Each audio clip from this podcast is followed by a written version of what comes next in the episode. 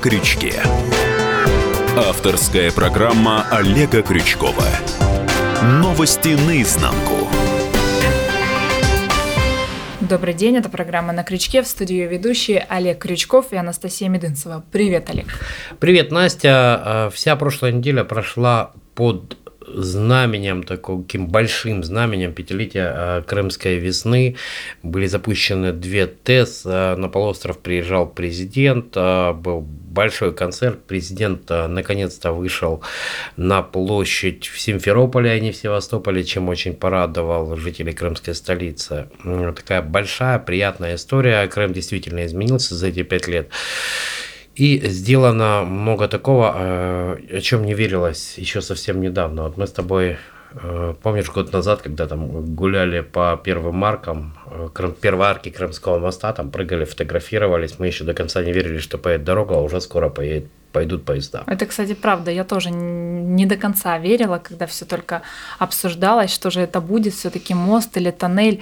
А сейчас э, с такой радостью перелистываю фотографии, вот свои журналистские, когда на фоне недостроенного терминала аэропорта Симферополь, или же на фоне действительно моста, там еще буквальном смысле дыры, да, нет единого дорожного полотна, считаю исторические прям кадры, обязательно их сохраню.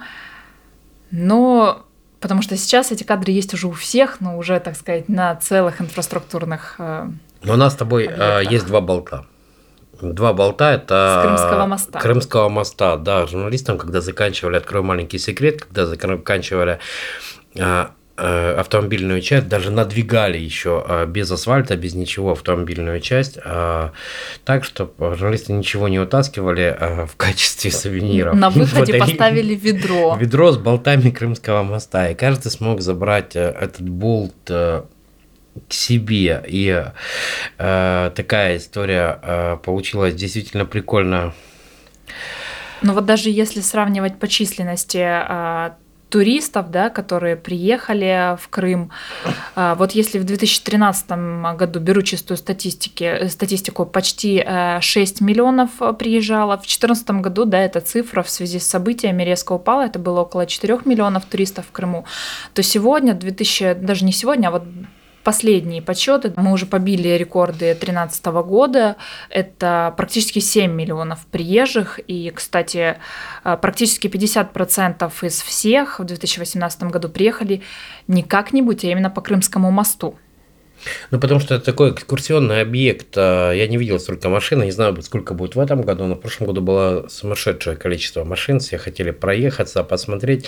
Я уже ездил много раз, но каждый раз, когда я еду, у меня такое чувство офигеть. Офигеть просто, понимаешь, это такое мальчишеское чувство. Ну, такого не может быть. Я не, даже не мог представить, что ну, когда-нибудь это увижу. Э, мост, э, такая супер история, при которой нам довелось жить, понимаешь? Вот, вот, вот так бы я оценил даже эту ситуацию. Смотри, еще что интересно, а, вот в дни празднования меня поразило то, что президент знает, что в Крыму дорогая молочка. Э, ему задали вопрос по ценам, когда там мост построили, когда упадут цены и все остальное. Президент оказался в теме, он сказал, что у нас молочка дороже, чем в Краснодаре. Значит, докладывают. Докладывают президенту хоть что-то по крымским делам, поэтому как бы говорить о том, что он не информирован, нельзя.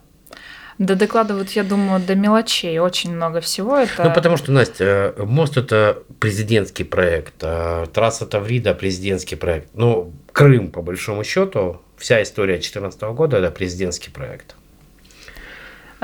Все-таки продолжит докладывать ему довольно много чего. Вопрос, что не всегда при такой большой стране а, получается реагировать на все эти проблемы в каждом регионе.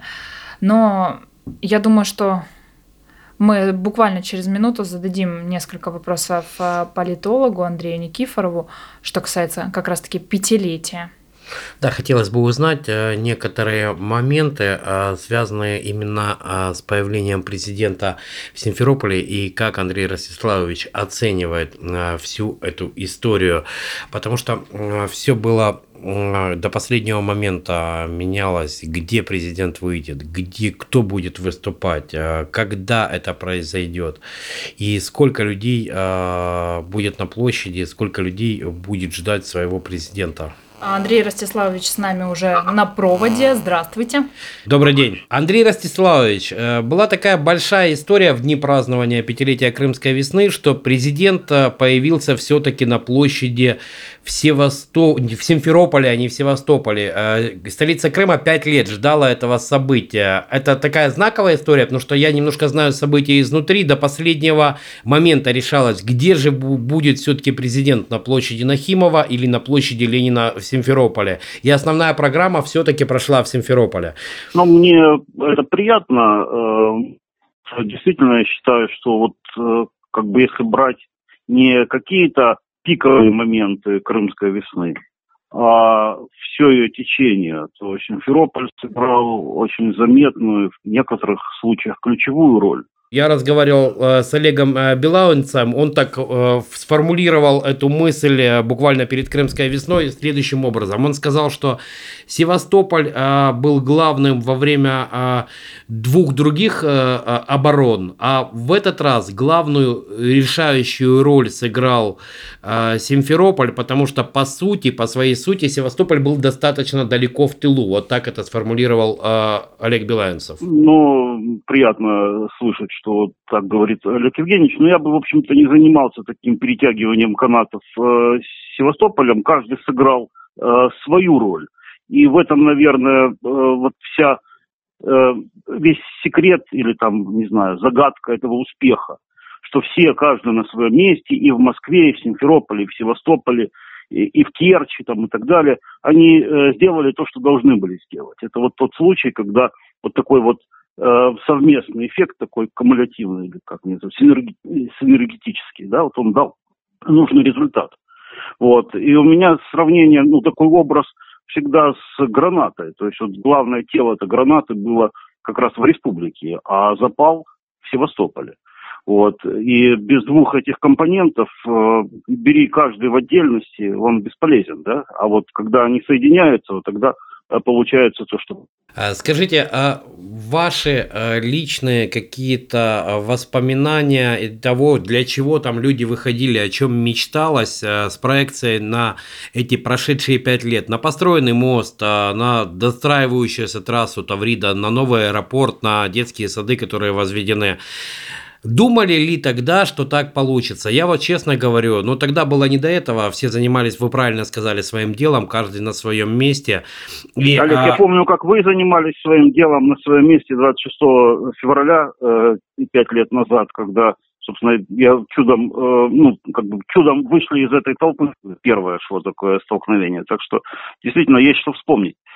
Вот. Э, я думаю, что э, мы-то, в общем-то, не за детскими садами и не за пенсиями и зарплатами э, тогда шли, а мы шли домой, мы возвращались как бы себе на родину, вот от которой нас пытались оторвать, от которой нас пытались увести куда-то очень далеко и поставить между нами э, непроходимый барьер. То есть вот на это шла реакция. А все остальное, да, люди как бы склонны э, включать такой разум, как бы, ну, сильный задним умом, и затем уже рационально объяснять свои, в том числе благородные порывы. Вот. И потом уже сами себе, там, окружающим, друг другу они рассказывали о том, что вот на самом деле мы выбирали Россию, потому что она э, экономически успешнее, что люди там живут лучше и так далее.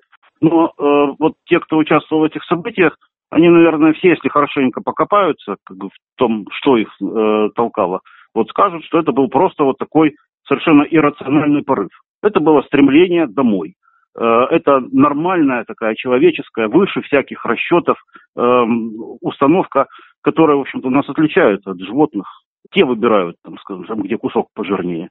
А мы, в общем-то, выбираем еще какие-то более высокие ценности. Андрей Ростиславович, но это вот э, все в это стремление вернуться на родину было в 2014 году, в феврале, в марте.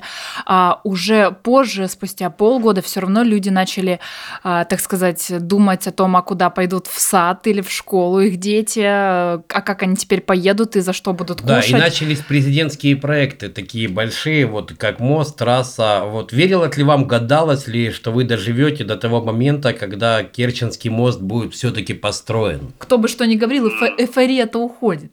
Ну, дело в том, что тогда, э, я еще раз говорю, тогда мы те как бы не очень думали. Потом, это мечта, которая была э, на протяжении многих поколений, я вырос в Керчи, и поэтому я знаю, о чем я говорю. Об этом мечтали 50 лет назад, и шли всякие разговоры.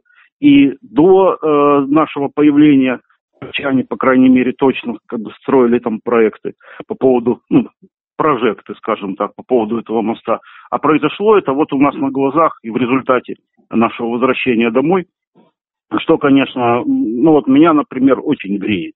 Когда я первый раз э, проехался по э, мосту и увидел еще в небе в виде такого, что ли, Андреевского э, креста, то, вы знаете, это, ну, вот это одно из таких впечатлений, которое, наверное, со мной э, навсегда останется.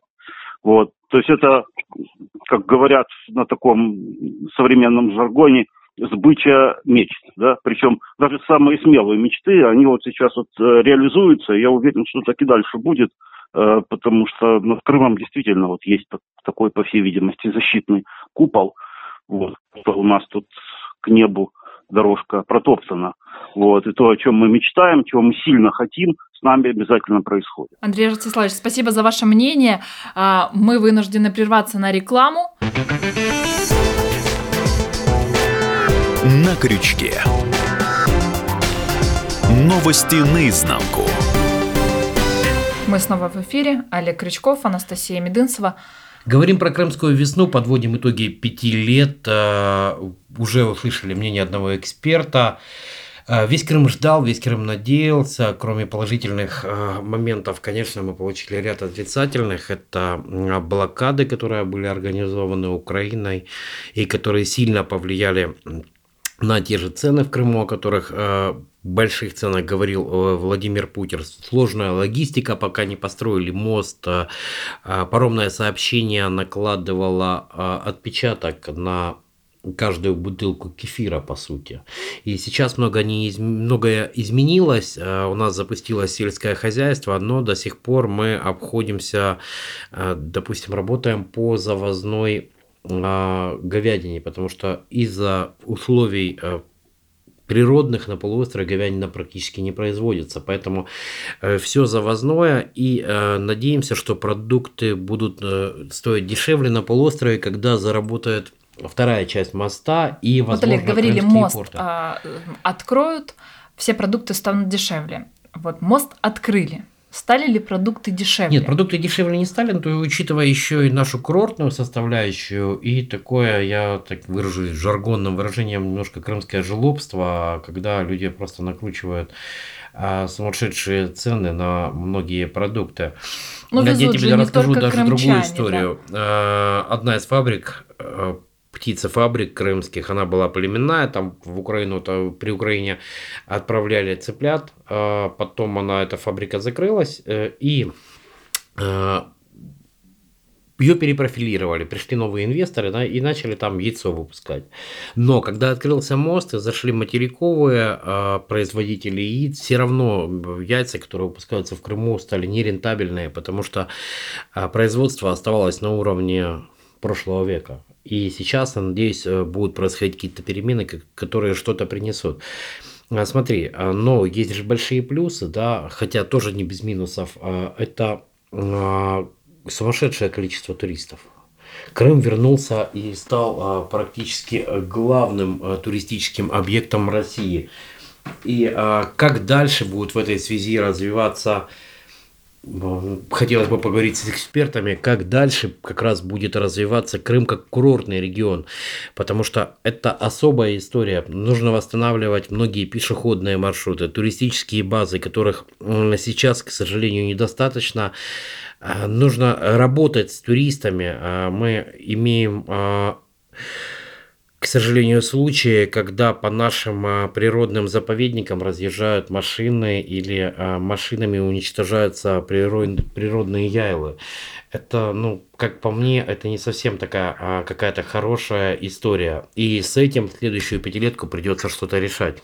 Олег, давай об этом будем говорить сразу с экспертом. Сейчас у нас на линии политолог Сергей Киселев. Сергей Николаевич, здравствуйте. Здравствуйте. Э, Сергей Николаевич, э, добрый день. Э, подводим некоторые итоги, говорим как раз о курортной сфере. Вы известный человек в Крыму, который всегда ратует за природу и все, что происходит. Большая проблема возникла в прошлом году, когда все-таки хлынули туристы через мост, а инфраструктура была не до конца подготовленная и пострадали многие туристические в том а, числе объекты. Как вы считаете, что нужно сделать, чтобы вот как бы как задачу на следующую пятилетку оградить крымские курортные, а, крымские рекреационные красоты и э, все возможности такого бездумного использования, не пускать машины, ограждать, что делать, как э, обходить это все? Во-первых, я думаю, необходимо иметь представление о том, сколько человек может Крым вместить, какие он может э, предоставить услуги, какие объекты э, могут принять какое количество, ну, то или иное количество людей. И самое главное, что если уже принимаются какие-либо решения, то эти решения необходимо э, всеми возможными способами контролировать и э, обеспечивать не только э, сохранность природных объектов, культурно-исторических объектов, да, но и максимально удовлетворять интересы людей, которые хотят увидеть и наши природные красоты, и прикоснуться к прошлому Крымского полуострова. Это такой двуединый процесс. Безусловно, необходимо и меры воспитательные, подготовительные. Я бы очень бы хотел бы, чтобы все-таки центральные федеральные каналы уделили внимание культурно-историческому наследию.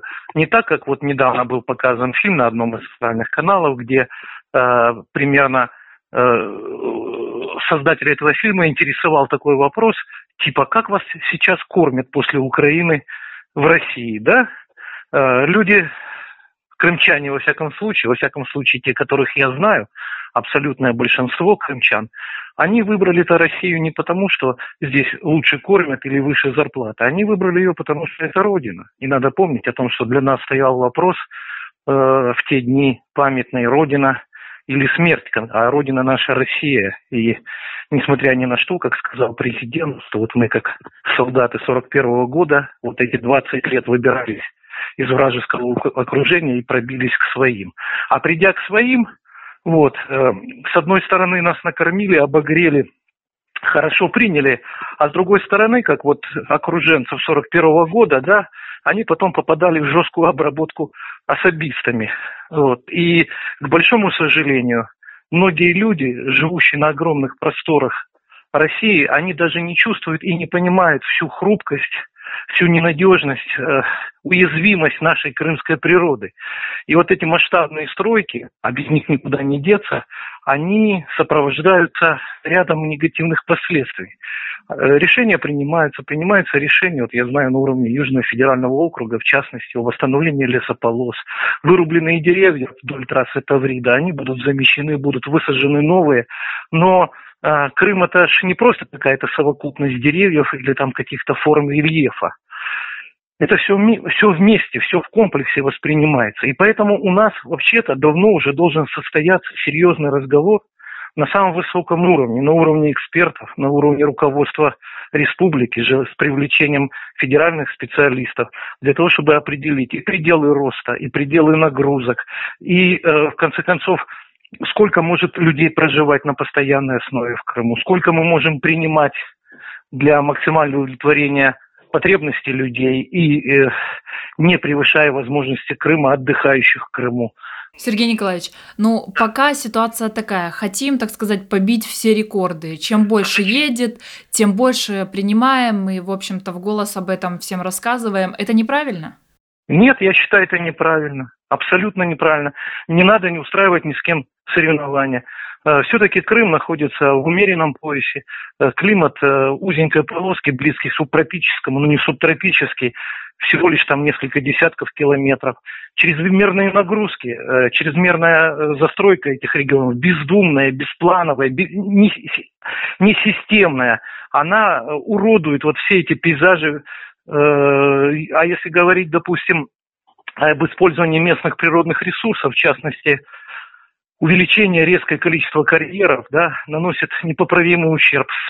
Срезаются горы. Я вот все жду, как в районе э, Белогорска есть там такая гора с символическим названием Крым. К ней уже подбирается так называемый Ялтинский спецкарьер.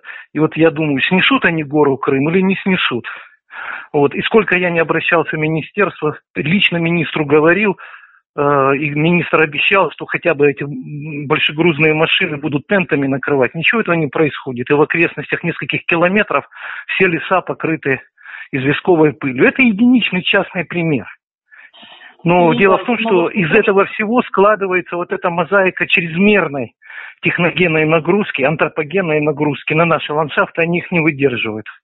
Ну и, естественно, это связано э, также и с культурным уровнем нашего руководства, многие из которых никогда не вылазили, э, не выходили из своих машин и не прошлись по горным тропам, не прошлись по Ейле, когда она пахнет медом. Сергей Николаевич, значит, надо тянуть э, всех чиновников высшего уровня, нужно тянуть в горы. А вот я, я, я вам хочу сказать, что я даже в прошлом году от одного из ведомств получил благодарность от руководства за то, что мы уже на протяжении пяти лет, а там работают в основном ребята с материка, и они последовательно, последовательно э, по несколько раз в год совершают путешествия через горы Крыма, ходят пешком от рядового офицера до генерала. И они получают огромное эстетическое удовольствие. И я видел, как они бережно относятся. Вот я даже совершенно был поражен недавно, буквально осенью, когда парень один э, только приехал первый раз в жизни в Крыму, буквально два или три месяца, и он всю дорогу шел и собирал мусор вдоль тропинок сумочку, чтобы его потом э, из леса вынести. Вот, вот, так, вот такие люди, и нам таких надо воспитывать. По- что... Почему-то так делают чаще приезжие, чем местные. Нет, э, в равной, я хочу сказать, что уровень, э, скажем, э, бескультуре, э, отсутствие навыков поведения в природе, он одинаково характерен для всех. Просто когда человек приезжает э, извне, да, он иногда еще даже более сильно расслаблен, и вот не понимая вот нашу малость, может себе даже позволить немножко больше. Все-таки те крымчане, которые живут здесь десятилетия, которые родились и выросли, у многих очень трепетное и бережное отношение не только к отдельным объектам, но и в целом ко всему полуострову. Это наша драгоценность, это наша Родина, и Родина в самом высоком смысле этого слова. Спасибо, Сергей Николаевич, но а, пока реклама. На крючке. Новости наизнанку.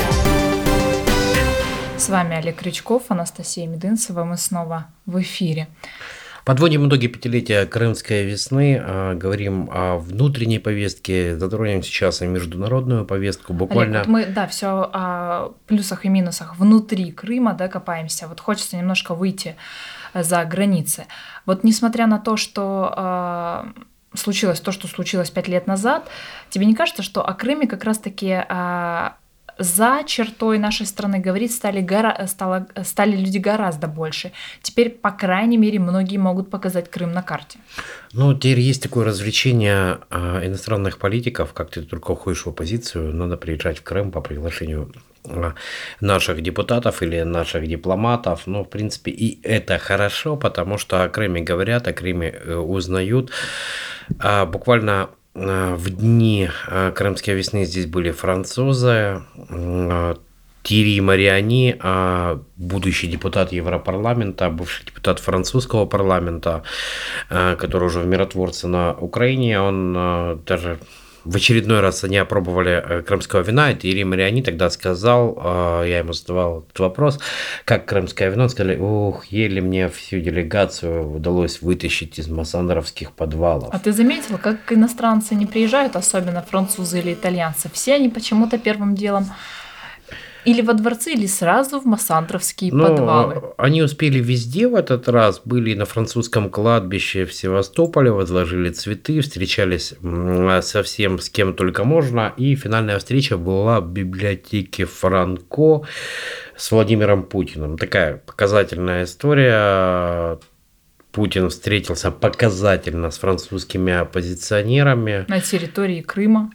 На территории Крыма, да. И очень много последнее время приезжает э, каких-то разных делегаций. Последняя, которая была, это большая делегация иностранной прессы. Она путешествовала по крымским э, СМИ, была на ТРК Крыма, проводила там, проводили коллеги для них там большие экскурсии. Ну, интересная, интересная такая история. Но была и еще одна история. Была и еще одна история сразу после окончания Крымской весны. А, такой президент Дональд Трамп сделал заявление о том, что он собирается признать голландские высоты, которые принадлежат Сирии, а, признать их израильскими. Сделал такой пас израильскому политикуму. И теперь происходит очень интересная ситуация о которой мы сейчас поговорим а, с политологом, Денисом международником Денисом Батуриным. Батурин. Денис уже на линии. Здравствуйте. Здравствуйте. Добрый день, Денис. Э, как вы оцениваете то, что происходит последние дни э, в американском политическом истеблишменте? Я имею в виду э, как раз-таки заявление о признании голландских высот израильской территории и как, по вашему мнению, это может повлиять на крымскую ситуацию? Потому что вся мировая пресса говорит, что а, теперь вообще абсолютно понятна стала политика двойных стандартов, потому что ситуации полностью идентичны. Ну, исходя из политики двойных стандартов, никак не может повлиять на ситуацию с Крымом, на международную ситуацию в отношении Крыма. Э, со стороны тех, кто вводит санкции, кто не признает Крым российским. Никак, потому что это политика двойных стандартов. А то, что это очень похожая ситуация, совершенно верно. Почему? Потому что в формулировке этого решения американской власти написано, что голландские высоты необходимы для обеспечения безопасности Израиля. Ну, понятно, что э, Крым э, в такой же мере, в такой же роли необходим России, э, во-первых, потому что Украина с 2014 года изменила смысл своего существования, э, понятно, в лице власти, в лице тех, кто находится сейчас в власти, и по установкам. Э, ну и не будем забывать о Черноморском флоте, не будем забывать о роли Крыма на геополитической карте, карте мира и о роли Крыма для России как базы Черноморского флота, как о неком культурном и историческом пространстве теснейшим образом с давних времен, связанных именно с Россией. Денис, вы наблюдаете за э, последней неделей практически украинских э, предвыборных баталий. Там тему Крыма не используют только ленивые. Петр Алексеевич Порошенко буквально на днях заявил, что как только он станет, и если он станет президентом во второй раз, то моментально он сделает какой-то хитрый ход, а, который вернет Крым а, в состав Украины. Блефует, однако. Ну, многие, практически все депутаты основные говорили какие-то истории, связанные с Крымом. Ну, конечно, все позиционируются на крымской теме, ну а на чем еще позиционироваться? На каких-то экономических достижениях позиционироваться не удастся. Это первое. Второе. Э, Юго-Восток открытая проблема для а, Украины и для мирового сообщества, будем откровенны, которая, э, признав Минские соглашения, наблюдая за их подписанием, не стремится их выполнять. Тему Крыма, конечно, будут трогать. Крым же хотят вернуть и реинтегрировать. Как еще это? Много терминов придумано. Деоккупировать и так далее. Э, тема, которая благодатна тем, что нет ресурсов для ее осуществления ни политических, ни волевых, ни международных, никаких. А главное, историческая правда не за ними.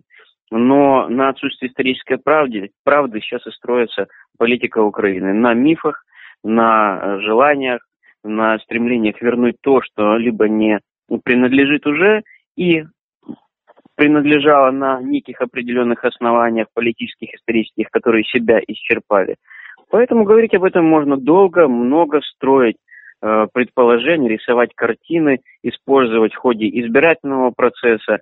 Это же не решить вопросы с тарифами ЖКХ, с нормальными дорогами, с нормальными мостами в стране и с нормальным пенсионным обеспечением.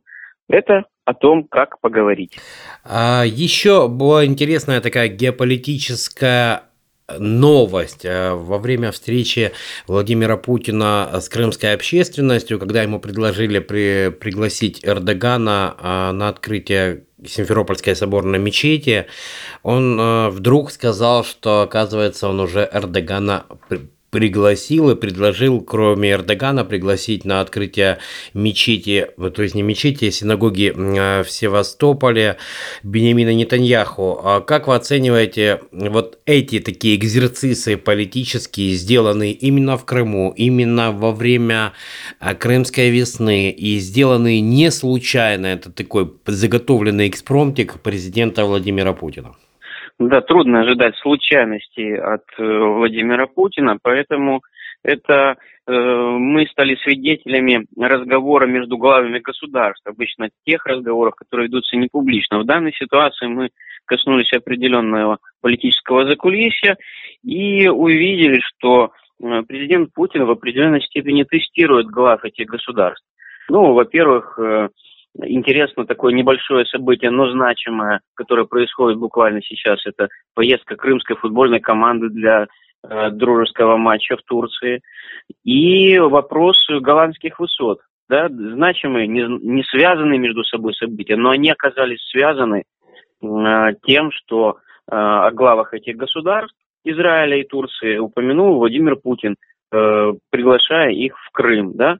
Интересно, все в Крыму завязалось. И голландские высоты касаются Крыма, и вопросы отношений с Турцией, с Турцией касаются Крыма. Э, ведь турецкая позиция она достаточно интересна. Э, Эрдоган недавно заявил о том, что не признает Крым российским. Э, с одной стороны. С другой стороны, мы видим, что наша футбольная команда туда едет. Мы видим сотрудничество с Турцией по многим вопросам. Ну, с Израилем, как и с Турцией, тоже всегда существовали и будут существовать определенные интересные отношения. Да, кстати, Израиль э, не вводил санкции против Крыма, в отличие от э, большинства там а, других союзников США. Израиль не вводил никаких санкций в отношении Крыма. Да, и давайте э, в конце концов вспомним, что Эрдоган приглашен не просто как президент ближайшей страны, он приглашен как мусульманин, как президент, э, который исповедует ислам э, и, в общем-то, претендует на политическую роль некого лидера мусульманского мира и защитника мусульман. Поэтому приглашение это носит весьма серьезный характер. Правда, Владимир Путин, приглашая Эрдогана, дал ему возможность для политического маневра. Он, приглашая, насколько я помню, подчеркнул, что если будет время и возможность у президента Эрдогана, я жду его в Крыму. Более того, Эрдоган, Башар Асад, Марин Ле а все они приглашены еще и на Ялтинский международный экономический форум. А, стоит ли ждать их визита? Ну, я думаю, что на Ялтинский международный экономический форум их визита ждать не стоит, уже потому что санкционная политика сильна, пока еще инерционна, и сплетение интересов лидеров э, государств, оно достаточно сложное, и, скорее всего, не склонится в пользу Ялтинского международного экономического форума. Обойдемся без него. Спасибо, а, спасибо, что подключились к нашему эфиру, а, обсудили такой международный аспект э, Крымской весны. Настя, видишь, не только мостом, аэропортом новым, садиками и всем остальным живет Крым. Крым а, стал полноценным субъектом международной политики.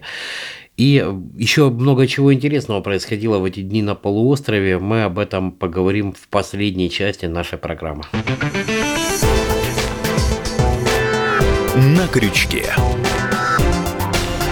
Новости наизнанку. Мы снова в эфире. Олег Крючков, Анастасия Медынцева. Мы обсуждаем Пятилетие Крымской весны и все, что с ним связано, и события, которые происходили влево, вправо, а вот буквально через несколько дней. Самое интересное, что буквально через э, несколько дней после больших э, празднований прошли э, аресты сразу нескольких, э, в нескольких э, членов нескольких тоталитарных сект э, и даже одной исламской партии арестованы свидетели Иеговы, э, несколько э, человек Ялтинское э, подразделение прошли обыски э, по многим адресам. И а, буквально на днях а, была проведена большая операция ФСБ. 27 марта а, задержали 20 участников запрещенной террористической организации Хизбут Тахрир. А, Крымская ячейка, напомню, что э, это исламская партия, которая своей основной целью ставит создание всемирного халифата и не скрывает этого. Этого есть во всех программных документах. И э, цели этой исламской партии полностью совпадают с целями запрещенной в России другой организации ИГИЛ. Э, и прошли обыски, и арестованы члены этой организации, которая в украинские времена здесь не была запрещена на территории полуострова, хотя была запрещена на территории большинства стран Евросоюза. Достаточно такая странная история. А, и а, ничему не учат этих людей. Уже пять лет идут зачистки членов этой организации, но судя по тому, количество задержаний и обысков, которые прошли, сейчас а, будет нанесен, по-моему, такой основополагающий удар. Что самое интересное, что а, деятельность этой организации, так называемая правозащитная и все остальное, полностью коррелируется с деятельностью спецслужб Украины. А вот тут я как раз хочу процитировать главу Крыма Сергея Аксенова. Вот что он считает по этому поводу. Цитата. «Отмечу, что украинское государство смотрело на деятельность Хизбут Тахрир сквозь пальцы. Эта организация была одним из инструментов, который Киев и его западные хозяева использовали для нагнетения в Крыму межнациональной и межконфессиональной напряженности. Хочу подчеркнуть, что в борьбе с экстремизмом мало одних только усилий правоохранительных органов. Здесь необходима совместная работа органов власти всех уровней, религиозных деятелей, СМИ, общественных и образовательных организаций. Ну, в общем-то, призывает и нас, сотрудников СМИ, Сергей Валерьевич, заняться, так сказать, обратить внимание на все эти ячейки. Знаешь, э, что самое смешное, лидер запрещенного в России Меджлиса Рифат Чебаров на Украине уже сделал ряд э, заявлений, которые защищают сторонников Хизбут Хрир. Хотя я помню те времена, э, когда в бытность здесь он в свою бытность здесь, он выступал со страшной критикой, просил разобраться, арестовать всех этих членов тоталитарных сект э, Хизбута Хрира и Вахабитов, а, обращался к правоохранительным органам, и, и члены Хизбута Хрир были его жесточайшими э, врагами на тот момент, но общий враг в лице России, судя по всему, объединяет э, под своими знаменами э, террористов разных уровней, и какая-то вот такая история происходит. Олег, не думаю, что даже такая полемика э, в эти дни на Украине может как-то помочь Рифат Чубарову по той простой причине. Яркий пример – это Ленур Ислямов, э, который устраивал блокады против крымчан. Знаешь, я пересматривал фильмы него... некоторые как раз к пятилетию, которые показывали в архивные материалы. И очень смешно выглядит Ленур Нур Ислямов, который э, успел гуляет, посидеть в кресле да, вице-премьера, вице Крыма гуляет по дворику году. Совмина, рассказывает о том, какая преступная власть пришла а, на, на Украине, Украине, и а, потом он подрывает опоры и оставляет а, Крым. В Крыму его заочно арестовали, дороги в Крым ему нет, и тут вдруг на Украине его тоже ждет, в общем-то, решетка.